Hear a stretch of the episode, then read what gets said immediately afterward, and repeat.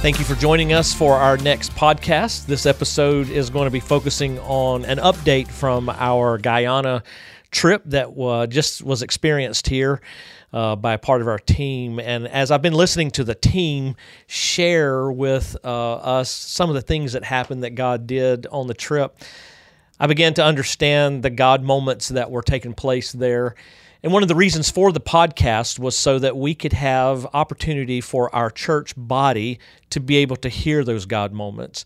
I have said, uh, why do a podcast? One of the reasons to do a podcast was that we in the office here at the church hear the God moments, we hear the stories, we see the emails, and we just don't have time on Sundays to get those words out there and to get those stories out there to people. So I'm excited that today joining us with this episode is Pastor Nate Garrett, who is our youth pastor here at Peninsula. And uh, he is back now from Guyana after a week being there. And so, good morning, Nate. How are you doing today? Have you recuperated from the trip? That's the question we want to start out with. I think so. We were in the same time zone, so you'd think there wouldn't be any jet lag involved. Um, the only odd thing so far, recuperating, one coming back into a house with a lot of things in it, and I even heard from one of the parents of a student who went that their student just walks around the house saying, "Why do we have all this stuff?" Yeah, um, that's amazing. So that's that's kind of a recoup thing of getting back to flipping on a light switch and a light coming on or turning a water faucet. So it's not jet water. lag that you're experiencing. It's uh, correct uh, material lag or whatever. Yeah, and then the other it. the other thing I think the tiredness isn't from the trip. It's from the uh, oh we're closer to the equator there, and so even though it gets light around the same time, it gets dark at six thirty p.m. Yeah, so so I've, around six thirty, I'm looking for the that hammock that's no longer hanging yeah, gotcha. So we're going to get into some of those details in just a moment. Pastor Nate has been the pastor here for several years, uh, for with our teenagers and uh, wonderful youth ministry. We have a podcast uh, that is coming about the youth ministry world, and uh, you'll be able to learn a little bit more about Pastor Nate and who he is and his family and those types of things. But we are going to take time today, Nate, to just speak about the Guyana trip, and I wanted to bring our church up to speed on uh, the this particular partnership that we have with the ministry down there. Uh, we were put into contact with the missionary on the ground Greg and Wendy Mann, or the missionaries, I guess I should say, who are serving that area in Guyana.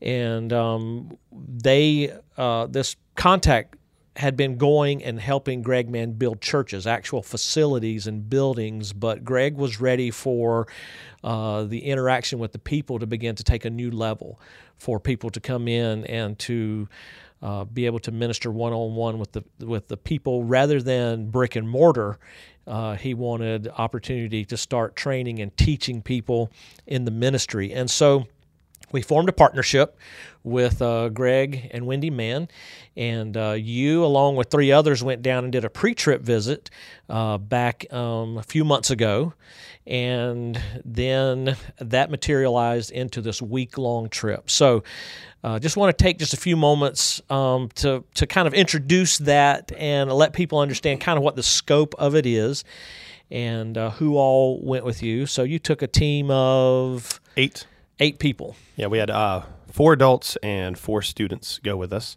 uh, juniors and seniors in high school. Um, when we went back in March with just four adults, I was I was kind of blown away as we did FaceTime meetings in advance with the missionary here thinking I'm going to do a preliminary trip where we're just going to scope out the areas we might minister in, think about the types of things we might do ministry wise. and Greg, the missionary on the ground, um, was insistent that we're not going to waste this trip with just details. That if we've got four people coming from America, let's do ministry. So I hmm. ended up preaching three times in, in different villages, and we ran games and sang songs with them, met the people, um, just we we came back from a preliminary trip that was a missions trip. we saw people amazing. come to Christ, and um, just phenomenal. And, and, so that right there, my heart, my my um my vision for missions and so forth, and I think which is in line with our church's vision, just really resonated with where Greg and Wendy are with their heart for ministry and and to waste no time because there's we don't know how much time we have. Yeah, today is the day that the Lord has given us. And uh, we've got to take advantage of what He's given us today. So, you mentioned that on this pre trip visit that you did, um, that you preached, um, did you have to learn a new language before you went? How does that work? You're going into a foreign country. I always, when I think foreign country, I'm thinking right. traveling with an interpreter. How, how does that work? So, Guyana was the only British, excuse me, colony in South America. The others were settled by Spain and so forth. So they never spoke Spanish. There's if there's any Spanish speaking people, they're right on the border coming over from Venezuela as refugees. Everyone else okay. speaks what they call English and what we are like, huh? so it's it's a Creole English. You might think of Creole French in the New Orleans area um, with people who, who are Cajun. Um, but this is a very broken English. They don't use um, as many adjectives as we do. They would not describe something as, you know, big and loud or anything. They would just say what it is, but they speak very fast in the same process. Gotcha. And then there's a lot of words we use that mean different things than what they use. For example, smart. Um, you might say to the kids, and I did say to the kids, "You're a bunch of smart kids. You've really picked up quick on this game we're teaching you." And they looked at me like I had said something horrible. And the missionary let me know that smart means rude. Um, that I should say that they're bright. Um, they don't call them kids either. That's a big barrier for me to get over when I'm talking to a group of children, uh, because kids are baby goats, and ah. we we call them children or boys and girls.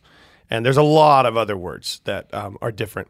But did you find in that that they were patient yes. with a little bit of that barrier? Yes, and they've heard it before from teams who come in, oh, so they still know where you're.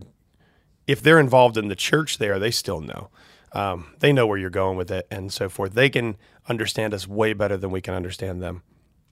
So in preaching, they um, humor doesn't translate as well, which for me, I was like, oh no, what am I going to do? that's and, half of my message. Yeah, that's half of what I got. and uh, but facial expressions and body language absolutely translates. Oh. And so where if you make a surprised face or something as you're teaching a narrative of scripture, um, and the and the biblical character is surprised, um, they'll laugh their heads off. You know, so like uh-huh. they're not um, opposed to that. Um, so yeah, the language. I think the language was was a neat thing. We just kind of have to ask people to repeat things. Yeah. a few times, but yeah. Um, toward the end of the week, you ask them to repeat less and less and less as you start thinking along the lines of your brain starts acclimating to correct because it is English. It is English. Right, right. So, so, that's amazing. So you came out. of They the might say something visit. like, uh, "We'll be speaking plenty, man." I'm like, "What? What would you say?" They, yeah, well, they, are just saying are, they talk faster than us. People are now hitting yeah. repeat on the podcast, trying to figure out what you just. We said. be speaking a plenty, man. Oh, which is like we're. It's kind of a Caribbean mix into wow an, is- an isolated people group that is their languages evolved on different tracks than American English. Gotcha. So you came out of that pre-trip visit with excitement of going back in with the eight. What I want to talk a little bit about is is what happened during this week of the eight being down there. First of all, what did you guys do while you were down there? Did you build something? Did you paint something? Reorganize something? What did you do actually? Um, no. Uh, as far as physical labor, and we could have done some of those things. I've always been of the mindset, and I, I don't mind doing that. We just, you know, we, we went on a trip to Iowa this summer where we painted houses and built handicap ramps and um, shared the gospel. Um, but if what we're doing could be done by an atheist group, is it really a missions trip? Um, now, when we painted houses, we were also sharing the gospel. So no, an atheist wouldn't do that. Bible studies, correct, and, and having like Bible that. studies and worship services and um, leading residents to Christ, good things. Um, but what we were going down to do was strictly to disciple and to to um, teach people who Jesus is, teach them the gospel. And so we ran a vacation Bible school, which was odd to me because um, they call vacation holiday. I don't know why it wasn't holiday Bible school, but we call it vacation Bible school because that's that's our American way. Right. And um, so we did that in two different areas. We did one in a in a village called Seaby that has between 400 and 600 people. Hmm, had a, had 130 kids there.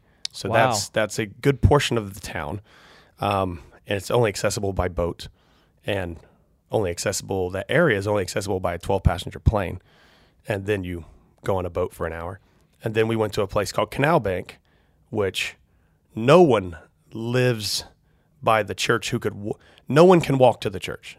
Zero, except for the pastor's family. Everyone comes by boat uh, because all of them are just cut out of the rainforest along the river. Gotcha. And so they all come by boat there. And we had about, I would say, 75 or 80 kids there that all came by boat. wow. Um, so we would do this VBS each day where we um, we put each of our four adults in charge of different areas. So it might be the message time or the worship time or the craft time or the um, rec time. And in all of those, we're reinforcing the Bible verses. We're asking them about the theme that we're doing. And the kids are getting it and they're able to, to share back with us what they're learning. Um, and then our students, they would stay with a group of students. So, like, we might um, put those in groups of, you know, 35 or 40 kids who are staying with one of our students and rotating So to they those. became like a team, Correct. and our teenagers that went were the team leaders. Correct. Like the team leader, team captain, they would go with them, and twice a day in those four different areas, twice a day, um, they wouldn't be the helper and the assistant. They would be the one who runs it. So a student might rotate into the craft area and be the one who teaches what the craft is, the significance of the craft, and then they might lead the games and rec. So Another day they might speak. much hands on. Yes. Very much hands on. Every student that went um, did the Bible lesson one day to a large group of students. Um, every student that went did um, shared their personal testimony to the entire group of students who were. So, what do you say to someone who hears this and they go, "I could never in a million years do that," because they're not a up front of in front of a crowd speaker, and what if I say something wrong or that just scares me? I could never see myself doing that. Wow. Those- How do you respond to that? Those are the four students we took. Um, they all said that. Um, none of them had ever led in singing before. One of them had been in the marching band, but not not the chorus. Um, none of them have ever up front shared a message with anybody. Um, some of them even said they'd never shared their testimony with another individual. And so after, and even even the last night, they shared a testimony of what God had done in their life. Each person on our team with the entire church. When you're talking about a room packed out with a couple hundred people of adults and stuff too, and to see them move from that was amazing. So we, um, one of the students has already came back, went to work the next day or two days from then, um, and um, has already shared his testimony with another individual. I heard from his mom, which is just huge um, compared to that.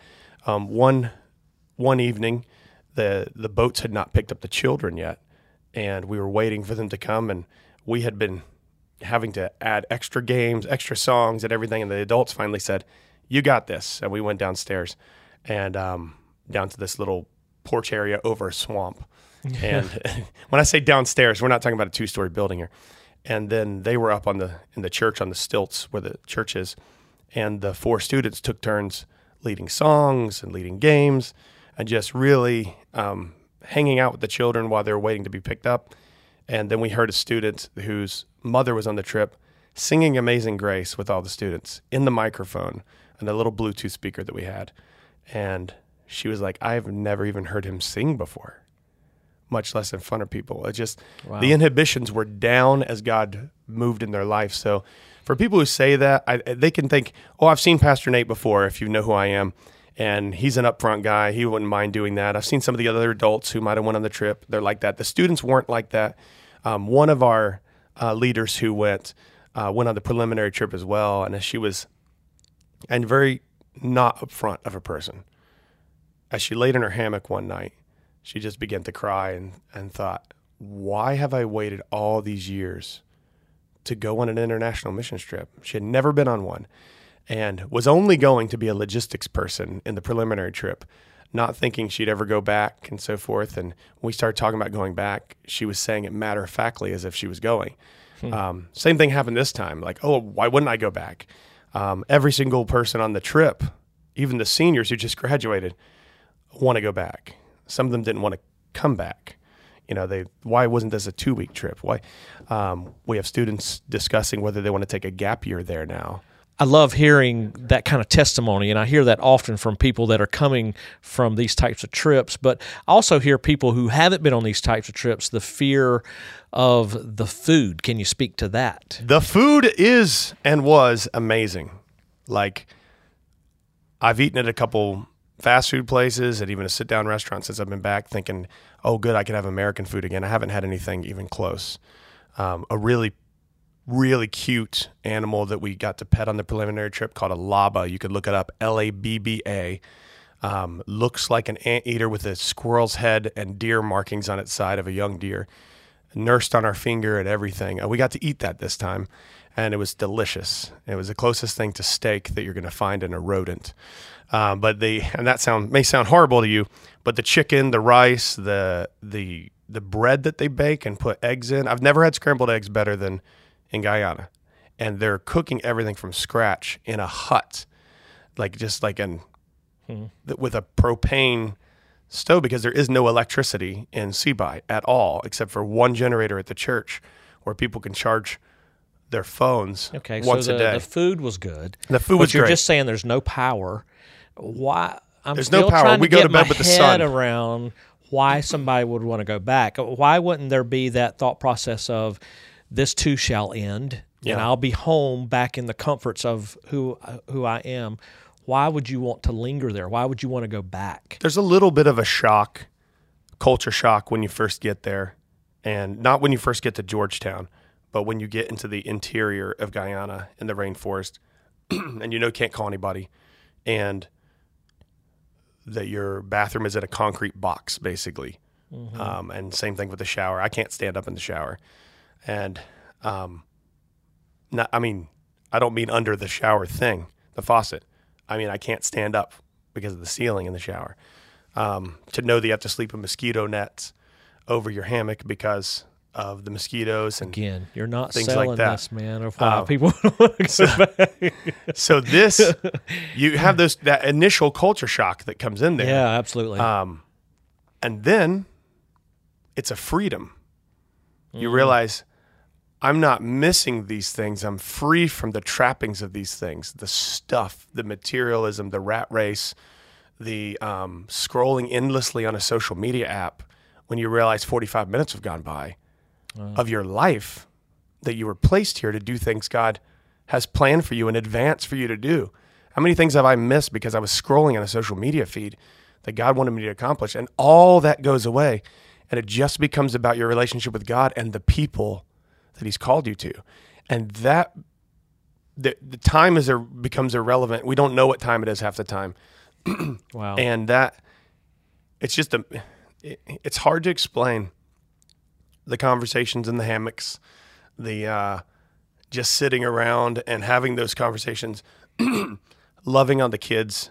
There was there was a time when um, and they don't see blonde hair much. We had three blonde haired people with us, um, where one of our students had a kid sitting on his knee and another kid leaning on his shoulder and another kid um, rubbing his hands through his hair and like things that you would be in the states like whoa whoa whoa hold on boundaries we've got a bubble that you're not supposed to encroach upon they just love you unconditionally from that, the moment they meet amazing. you and speaking of that i've seen some pictures uh, that you guys have brought back of some of that stuff you just described and we're going to be posting some pictures that uh, for a few months um, that'll be out there before the next trip. I guess as an update of pictures that you can find at peninsulabaptist.com. So if you're listening to this, go to our website, kind of click through, you'll be able to find Guyana update. It may turn into eventually a latest mission update or something like that, but they should be online for a few months from this podcast to be able to see those pictures. They they're, you know, a picture paints a thousand words. When I looked at those pictures, mm-hmm. you could see exactly what you just described in those pictures. It was it was really cool. And people that I would that I would see acting a certain way here in the States.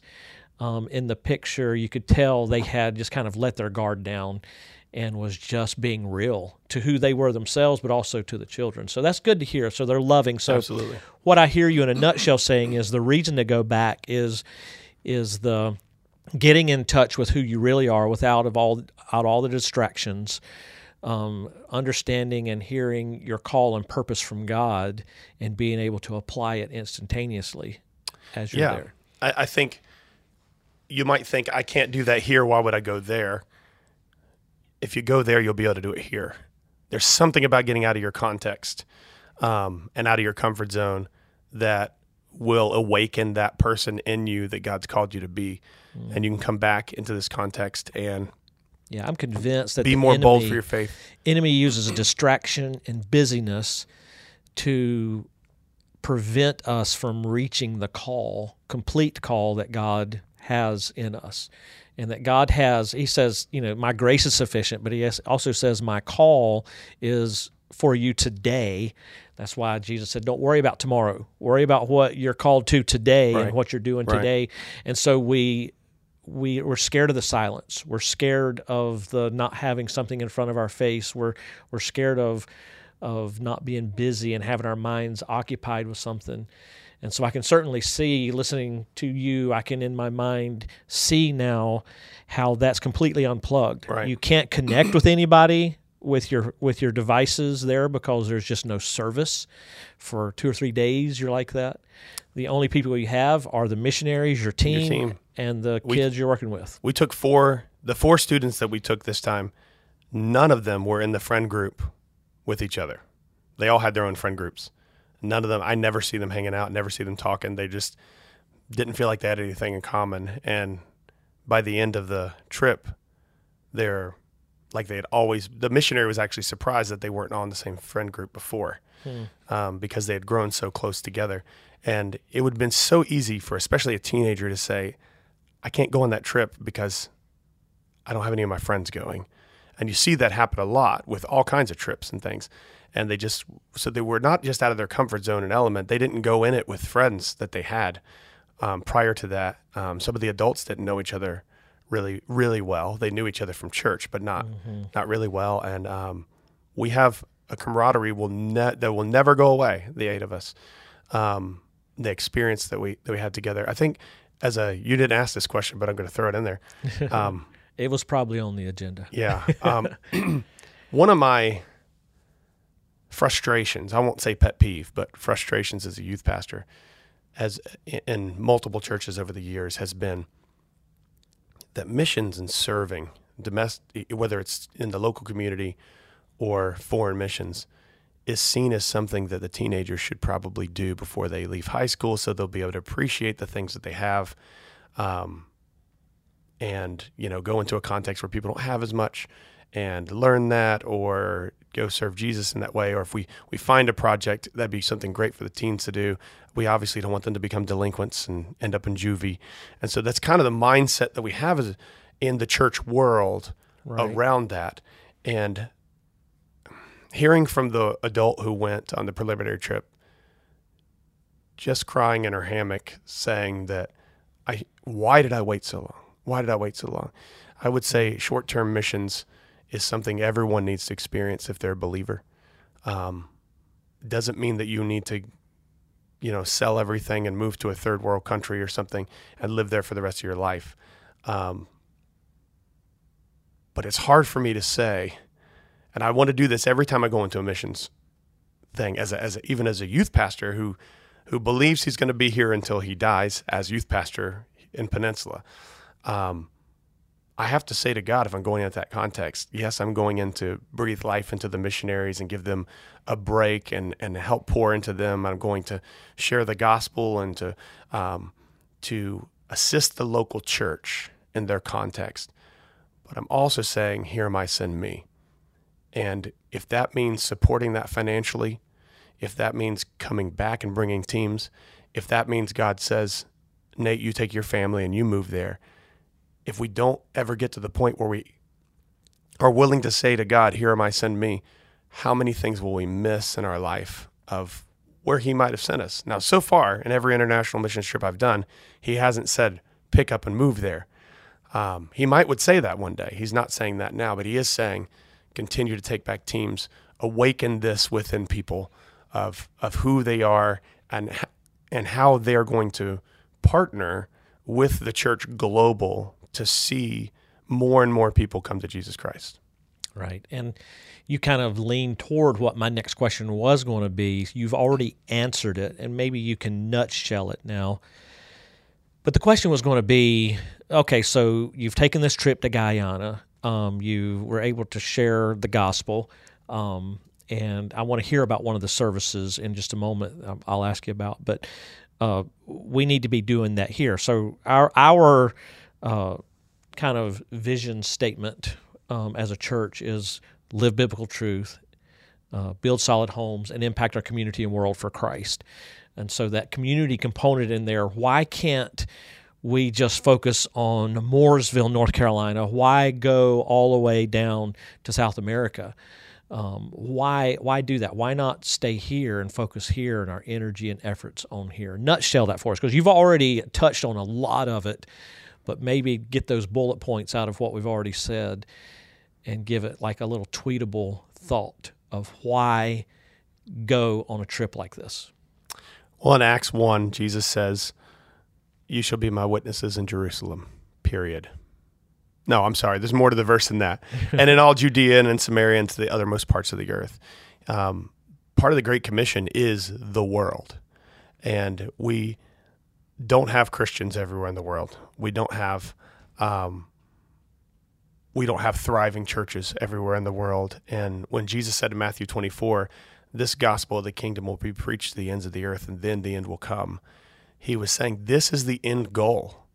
Like the reason the Lord tarries and hasn't come back yet is because he's waiting for representatives of every tribe, tongue, nation, and people to be before the throne for eternity, praising the Father and being being in unity with God. And it's it's a it's an amazing task.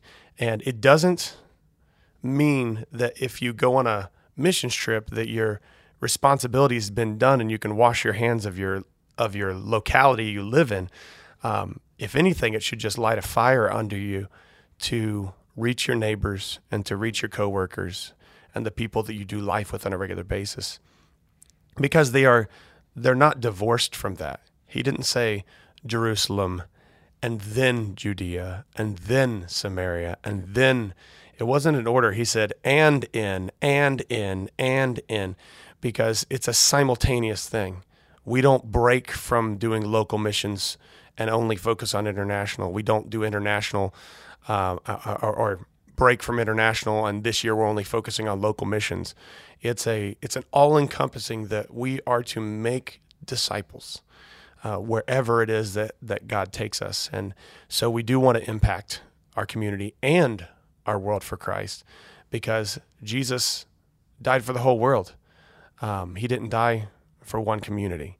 And, and, and, no way you slice it, no verse you're going to find in Scripture that will support um, kind of just keeping it to ourselves and we've got enough now, or we've got this um, Christian country club or us four no more holy huddle mentality. It's it's this message is too good to keep to ourselves, yeah. and we've got to take it as far as we can. The uh, all happening at one time, I think, could be illustrated in the story you told toward the beginning of this podcast, where a student who had never shared their testimony, never shared their faith, was able to do so there, kind of came in touch with themselves, who they were before God. And then within two or three days, being back here in the States, shared their faith with someone else that Absolutely. they worked with. And so that's a discipleship process. So it's not just going and making disciples, but it's going and becoming right. a disciple. So on a scale of one to 10, and one, they, were, they were freaked out by, about that, by the way, oh, about oh, having imagine. to do that before they went. And as an example, in our training sessions, all of the adults going shared their testimonies one by one each time we trained um, because it's an example mindset. It's one thing to think, yeah, you guys should go. You're getting ready to go into college. This will be a good experience. But our teenagers and our children need to see our adults in church lead in foreign missions. Yeah. They need to see them go. They need to see they were they were a unified team. That whether it's a teenager or an adult who was on the trip, um, it, there was no there was no age difference as far as what God was calling us to do. So, you would look at it a little bit differently, probably than someone who's never been. But on a scale of one to ten, one being extremely easy, ten being, you know, near death experience, difficulty. Where would you put a trip like this on the scale?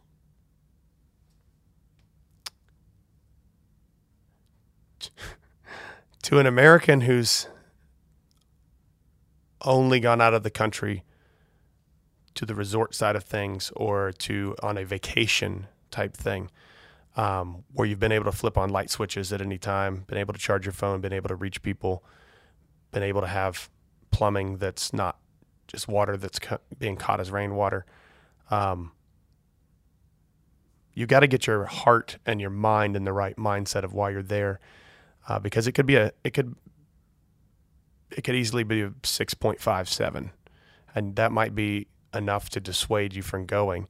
Um, but it's only like that for maybe a day and a half, and then you're just like, wow, this is I can see how people can live like this. You kind of go from oh my goodness, walking through a village like I can't believe they live like this to how freeing that must be to live like this, you know. Right. And right. so it's a uh, it's it's just kind of a, a, transition there. You make you make the the necessary adjustments, um, and you kind of move on.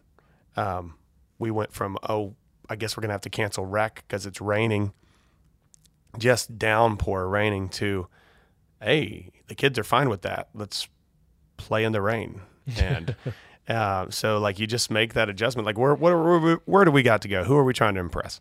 Let's let's play in the rain. It's yeah. not a it's not a super cold rain. We're here as ambassadors for Christ. Let's yeah. go be Jesus to these children, regardless of what we're offered. That's that's an amazing thing. So let's talk about briefly those things that you and I might call those God moments. Let's just kind of maybe bullet point some of those things, some of the the highlights of uh, of it. You already said that in one village you had a quarter of the village show up for as children um, for part of it. What are some other things that you would say are the highlights that you saw God do? I would say um, a couple days in, we had a student. Um, we don't know if he ingested some water from the from the river or whatever, because you can bathe in the river or in the shower you can't stand up in. But he, he got he got sick and fever and vomiting things like that. And your your first thought as a leader is oh my goodness there is no doctor here.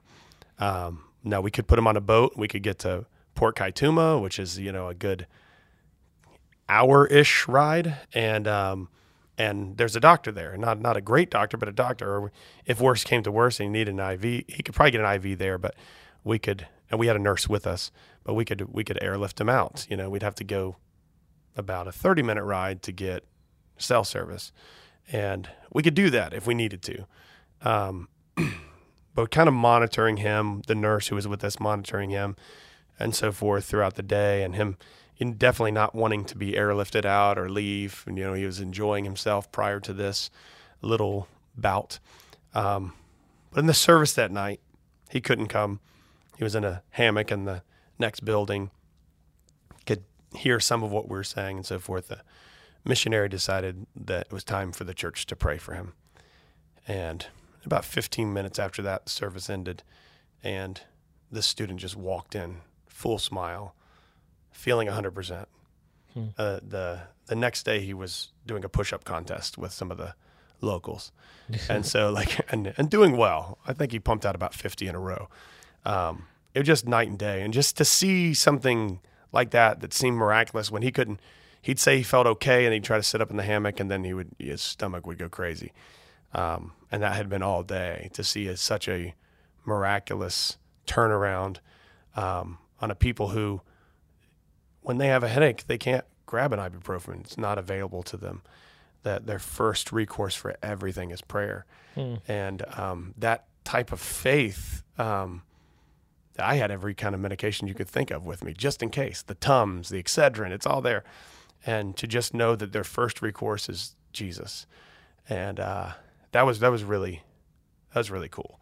Um, we saw 52 students and adults come to Christ, even a couple senior adults. Um, the Tuesday night when we were getting ready to leave CBI, um, we did a we never did there. We never did an invitation for just the children. We waited until the night service when parents were with them and so forth, because we're not there to try to get numbers or manipulate. We want to make sure that they understand it and they have somebody else with them. Some of the students came who accepted Christ, whose parents don't go to church and had walked there through the jungle, and they got all their names and the pastor of that church and the local missionaries are going to visit each home and share the gospel with them. Um, say, here, they came to this, and this is what happened, and can we tell you about this? And use that as an inroads to the gospel. Uh, we did an invitation the last day of the one in Canal Bank and saw 21 students come to Christ. We only did it with the older students. Um, and we shared with the younger students that they could come talk to anybody. Because again, it's easy with younger students to have people Right. just raise their hand or stand up. And we wanted to be cautious about that. But all of those will be visited by that local pastor, and the missionary is going to assist with that. So they've they've got a lot of follow up and work ahead of them with the students that I think is just amazing. But God's stories of seeing people want to take maybe a gap year or internship or everyone wanting to go back, even if they're going to college this year. How many? How long do I have to be in college before I can come back as a leader? And um, even hearing some like just very disappointed. Even the one that got sick wants to go back. Yes. Yes. See, that's a strong testimony because, you know, when you when you're doing something hard, and then it gets even harder, Yeah. uh, we tend not to, in our human thought process, say, uh, "Oh, I'm kind of Well, let me- glad this is happening." We really want to lean toward, "If I ever get out of this, I'm never coming back." So the student who got sick, when he was completely better, the next day we were leaving. So we had gone to church with those people and really not got to know them that day. We had one full day of VBS with them. The other two students are very love athletics and everything, and really the kids are all climbing all over them and stuff. And the student's more quiet and reserved. And he gets sick the next day. And so he didn't have that feeling that he had really connected with those students. And we go into a new area, and he could have just wrote it off and said it's not working this week. And um, he connected with students there. And that the last night we were there, um, it, the students had all gone home and so forth. Uh, it was dark at 6:30. We were in our hammocks by 7:30, and because it's over a kind of over a swamp, there's a lot of mosquitoes, and so we're in our hammocks, just kind of talking and I needed to go to the bathroom. I got up, walked down the steps. He's still down there because the pastor has 13 children that live there. He's got one that's grown and has a baby of his own. And he's got all those students down there and he's leading them in games and worship songs. Um, just doing a like round three of VBS and just connecting with them and they're they're hanging on his every word. And just to see that when he could I mean he was down there probably for another three hours. And Wow. in the darkness, using some flashlights they hung up on a clothesline. And I was pretty impressed. Like it kind of hit me like, wow, this is and I didn't wake anybody else up to go down there and join them because it was just God was using him in that moment to really connect with those kids, and they they didn't want to say goodbye to him the next day. I mean, um, so yeah, little little things like that. And I, I, if I sat here long enough, I would think of more and more God stories. Right, right. Well, I'm hoping this came about through podcast will prod people to look up the ones who went and go to them and ask them questions about the things that God did because not only did you go there and see God work, but you brought back to Mooresville a continued working of God. And not only did you bring it back to Mooresville, but you brought it back to Peninsula. And and you were able the students were able to share with the rest of the youth ministry on Sunday morning in the youth hours that we have here the their stories, their testimonies, and so to impact that calling but I'm hoping that as as you, the listener of this podcast, are kind of taking this in and exploring your own heart, your own thought, ask yourself these questions. One is, what is it that you're doing that's hard for the kingdom? Um, and is it possible that there's something here local that you could plug into a ministry that Peninsula is already partnering with, a ministry within our four walls, but possibility of going on one of these trips that um, could take you out of your comfort zone. What is it that you're doing in your life that is taking you to the next step of discipleship um, that allows you to come more in tune with our Creator. And so, Nate, I believe I've heard you say, and I know through talking with Pastor Adam, who coordinates a lot of the mission efforts here, he's our connections pastor, um, that this wasn't just a standalone trip. The, this is a partnership we have with the men's and the ministry that they do there, and that there are going to be more trips to come to Guyana. So, what do you see? You don't have to give time frame, but what do you see the next trip being there? Well, we definitely have one next summer with with the youth, but I, I would love to see a trip happen maybe in the spring with with adults um, that can take off work or whatever whatever, or maybe you maybe you um, have a flexible schedule or you've got time saved up, or you're a stay at home mom, or there's there's no limits to it. But to see um, a trip, probably consisting of about the same amount of people, around eight or ten. The planes only seat twelve, and then a pilot. So um, Right. we'd like to keep these trips under that number, um, so we're not taking two different planes and waiting on on the other one. Um, but I, I I wouldn't even mind leading a trip like that with adults if it came to it, or or somebody else may lead that trip. Right. But um, going back and partnering, we definitely want to take a couple of people who've already been, and then people who haven't been, so we can keep that. Um, we can take more people if the missionaries don't have to meet us in Georgetown first, and take us back to Georgetown because they they're one of the seats on the plane.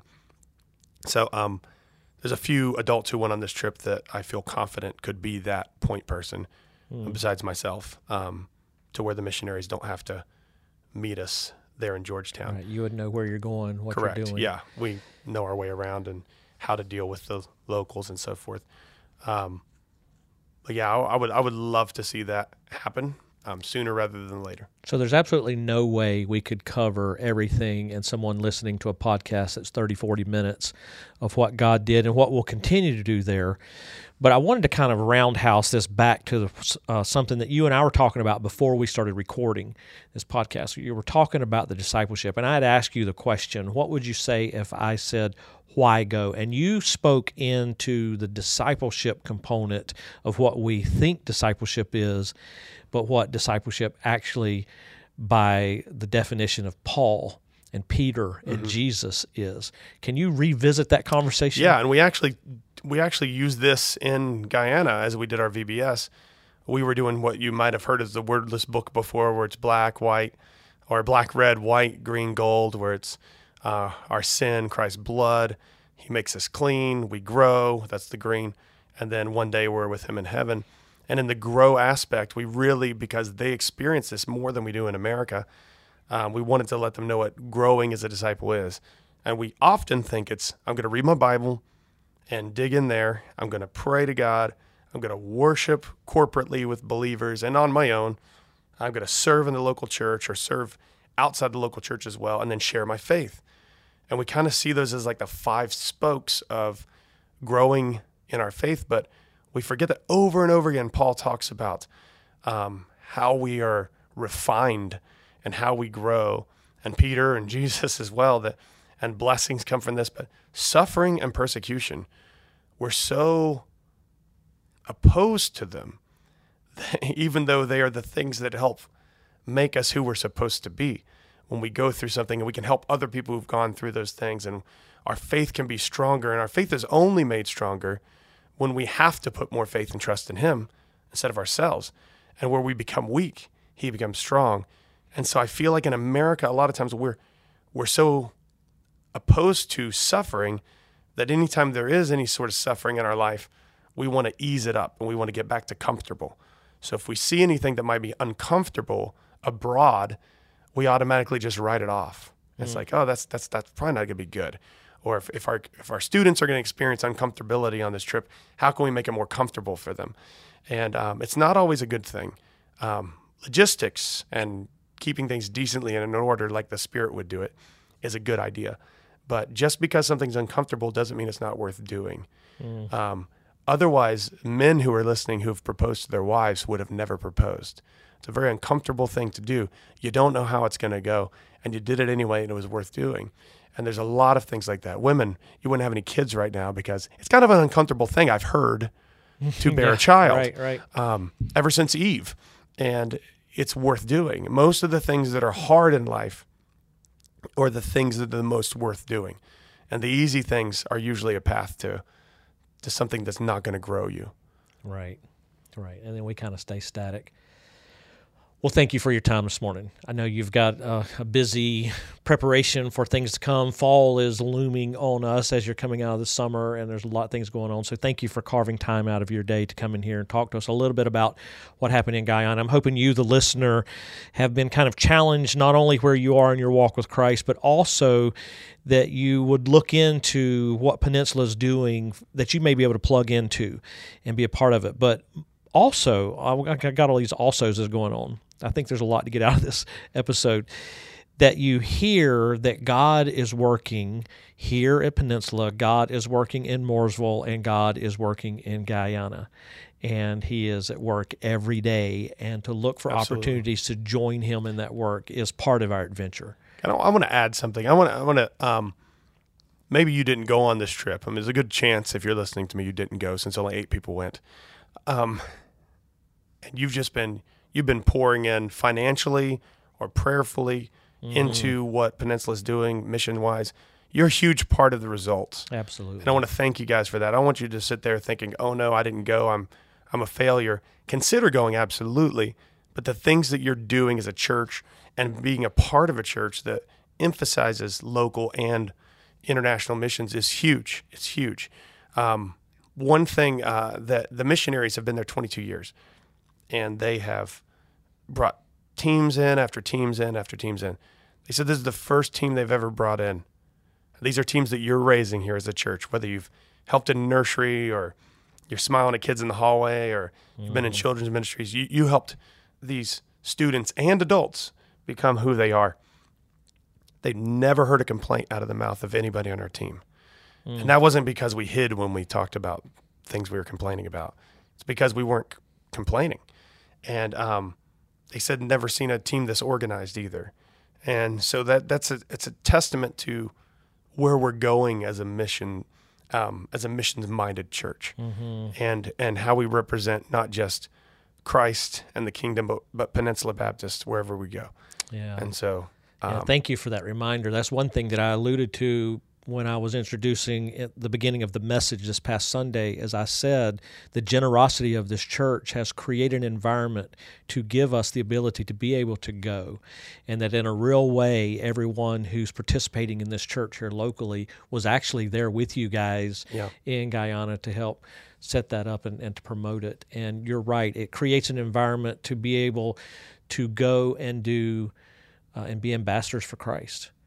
And so amazing time. I'm looking forward to uh, more stories uh, for the timing and God's call for when I can go as well to see the ministry there on the ground. And uh, I know that'll happen in the future. We have other mission uh, partnerships that we're developing, a couple here local, another one that's abroad.